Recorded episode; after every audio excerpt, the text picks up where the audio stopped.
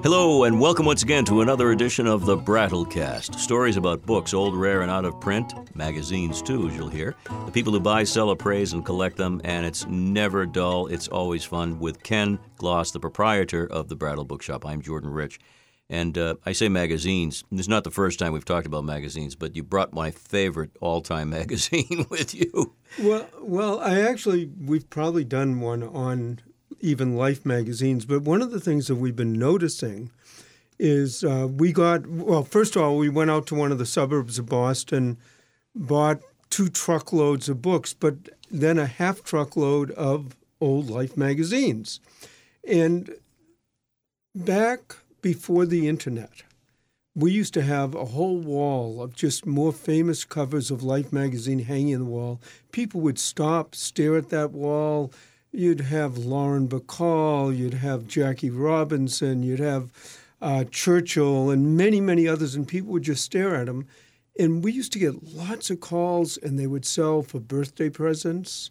Uh, you know, if you could, if you were in the years from 36 to 72, I think it was when mm. they ended, they made wonderful birthday, anniversary mm-hmm. presents.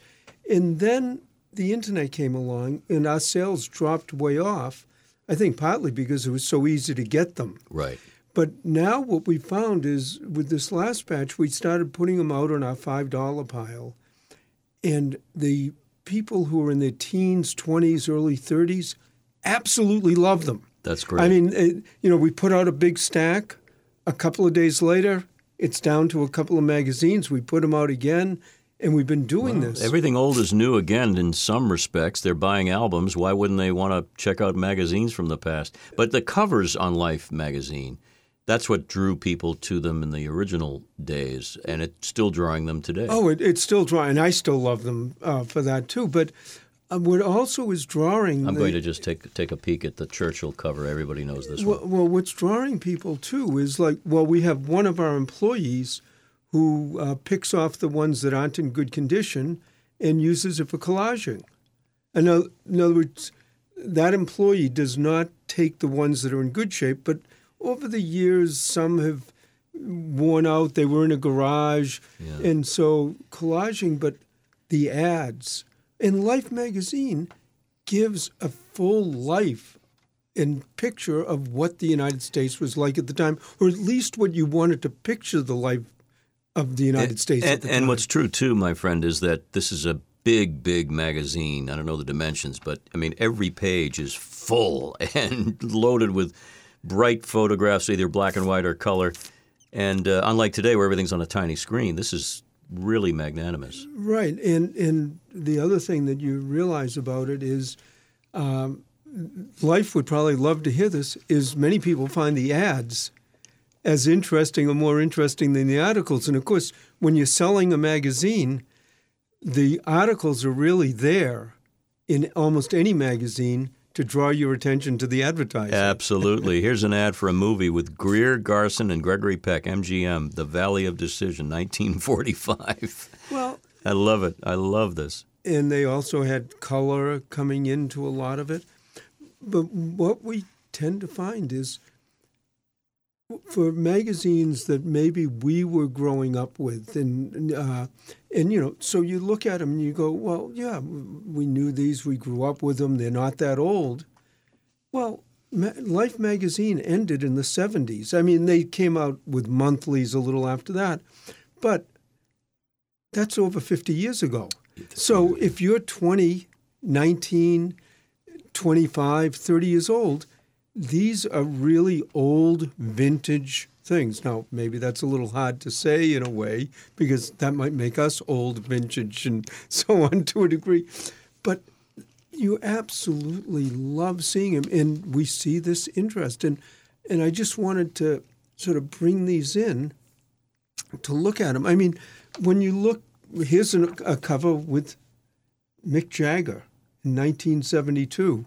I mean, he's still going. He's 80 plus. He's 80 plus, but he's still out there. And, and then it also uh, brings back the memories for people who lived through this. Uh, my wife went to a, uh, Joyce went to a concert at Boston Garden once with uh, the Rolling Stones, and it was a famous Boston Garden concert because um, the Rolling Stones got arrested in Providence. Uh, Mick Jagger or one of the Stones punched a photographer. Oh, I remember that story. And, and yeah. he got he got they got arrested.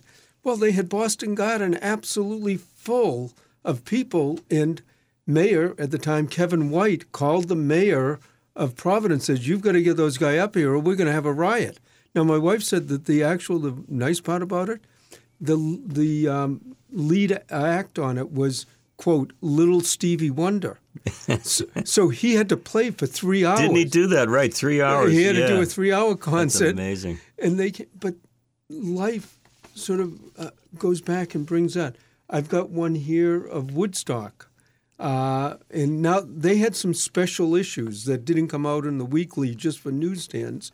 And it brings me back memories of going to. Uh, but by the way, Ken, I was just caught a glimpse of the price in the Woodstock edition, $1.25.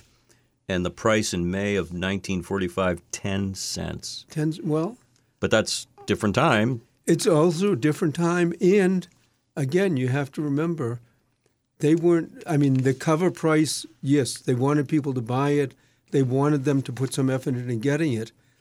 They were making their, they were making their money on the ads. Absolutely. And so they had to uh, have a price where you'd get a lot in there. But I just see people now just thumbing through it like you're doing right across from me. I'm me. loving this. Of course, I'm a World War II fanatic, and uh, there's a whole section in this particular issue. Of course, it's May of '45 of the German surrender. The photographs that I've you don't see these photographs around much anymore. You'd have to go searching on the web, but it's fabulous stuff. Well, you don't see them, but they really, like I say, what's really hit me was when we put these out in our stands now, it's not the people who grew up with these that are buying them in large numbers. It's the people who are trying to look and see what the world was like well before they were born, or what it's sort of the nostalgia phase, but not their nostalgia. It's the nostalgia of what the country was supposed to be. When old coots like me get really frustrated when Gen Xers or Gen Zs don't seem to know anything about history beyond when they were born, I would say just sit them down with a bunch of Life magazines from various decades. They'd learn more in an afternoon. Well, you look at that, and another thing that I've pointed out to a lot of people when you look at this type of old photograph, obviously there's a picture, well, on Churchill on the cover, but sometimes there are uh, pictures of, let's say, we have the Golden Gate Bridge when it was built. Well, not only do you see the bridge, but you see the cars and you see how those are different. Right. Sometimes it's what's in the background of the picture that wasn't even intended uh, that were there. Now, another thing that it, it brings to mind, I know I brought this. This is two back cover ads for uh, Lucky Strike cigarettes, which, Right. you know, again, you might not look so much. But if you look at the packages, uh, there's Yes. two big differences between the packages. One is uh, what's the date? This is 30 1930s, and, And the other one 45. is 45. Well, one of the things that people might not realize is, first of all, it's telling you how wonderful smoking is, which is a whole other thing. Right, right. Lucky Strike, the American Tobacco Company, hated the green package. They had been selling them, but they absolutely wanted to get rid of the green package. They tried to, and they did successfully change the, because women felt the green package clashed with their fashion and Oh, weren't, wow. weren't They even got to the point where they changed the world fashion to green in one year Hmm. to try to sell them, and they were still unhappy with the package. But what color do you think during World War II uh, that was there huge demand for the Fatigues, dyes? fatigues, green. The green. So Lucky Strike waged this huge campaign. Green goes to war, and they'd made it a hugely patriotic thing that the green in the green package they were giving it up for a patriotic privilege. It went to the white with the red in And the that's middle. what we all know Lucky Strikes, even to this day, if they're still around. I think they are. Right, but th it wasn't a patriotic thing. They were Wow. trying. There was an excuse to get rid of the green, Interesting too about uh, these ads and the spokespeople back in the 30s and 40s, mostly Hollywood stars, many of them. Hollywood stars and the health benefits of smoking and how it helped your throat. But that's another great thing about the magazines like this. First of all, you could then talk about the benefits or the not benefits and how smoking has changed. But a lot of times you look in the background of these pictures, and sometimes that tells you more about the world, what people were wearing, what their fashions were. Uh, one special issue I have here, this was from the 1950s, called The American Woman. And the cover picture is the working mother or working mother. Wow. Which was a big deal then. It was something new. Yeah. And and Very interesting. This is from 19. this is the 56, I think. And the ad, I'm sorry, the, the, the cover photograph looks like it was shot yesterday. It looks like it was shot. It's full color, a mom and a little girl, uh, head, forehead to forehead, la- smiling at each other. It's brilliantly shot, and it looks very modern, and yet it was 60 years ago, 70 well, years and, and also, too, this was with saying working mother, it was this new thing that mothers were working, they were full time. Whereas if you shot that now, Yeah. it would be, So- we don't have so- any time. trends are in play, and, and people forget Life magazine was really a news magazine, news and culture, wasn't it? News, well, it was supposed to be showing you the life of the time. Yeah. It wasn't as much news as Time magazine, which was the same, Same company, right. but it was more the life and the culture. And you see the ads for uh, some of the stores and what they were selling, uh, the the background in it, what was important, the car ads.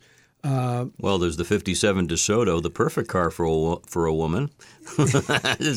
Advertising hasn't changed; they market to demographics, no question. right, about that. and even when you see the ski scenes in one of these, uh, even what you wear out on the mountain has yes, changed. or playing golf, Uh, playing golf. So it it really has caught on though with What what's the your young- supply?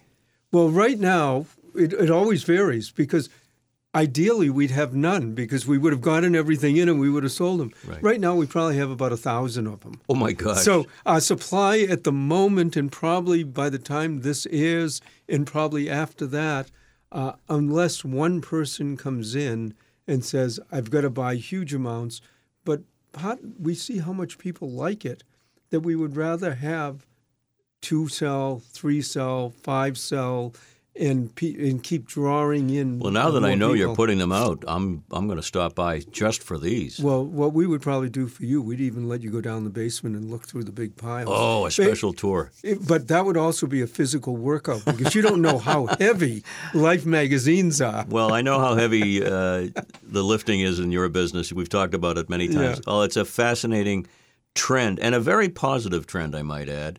And uh, if, if you're thinking about the magazines of your past, there's one man to think about, and that's Ken Gloss, and there's one place to think about, and that's the Brattle Bookshop, brattlebookshop.com. And, and like I say, it's even not our past, the people buying, it's the country's past that fascinates them. I'm happy to hear that. And we're happy to be here with the Brattlecast, coming to you regularly. Thank you for listening. Ken, we'll catch you next time. Thank you. I love it. And hopefully, we'll keep getting them in for you to look at whenever you want to come in.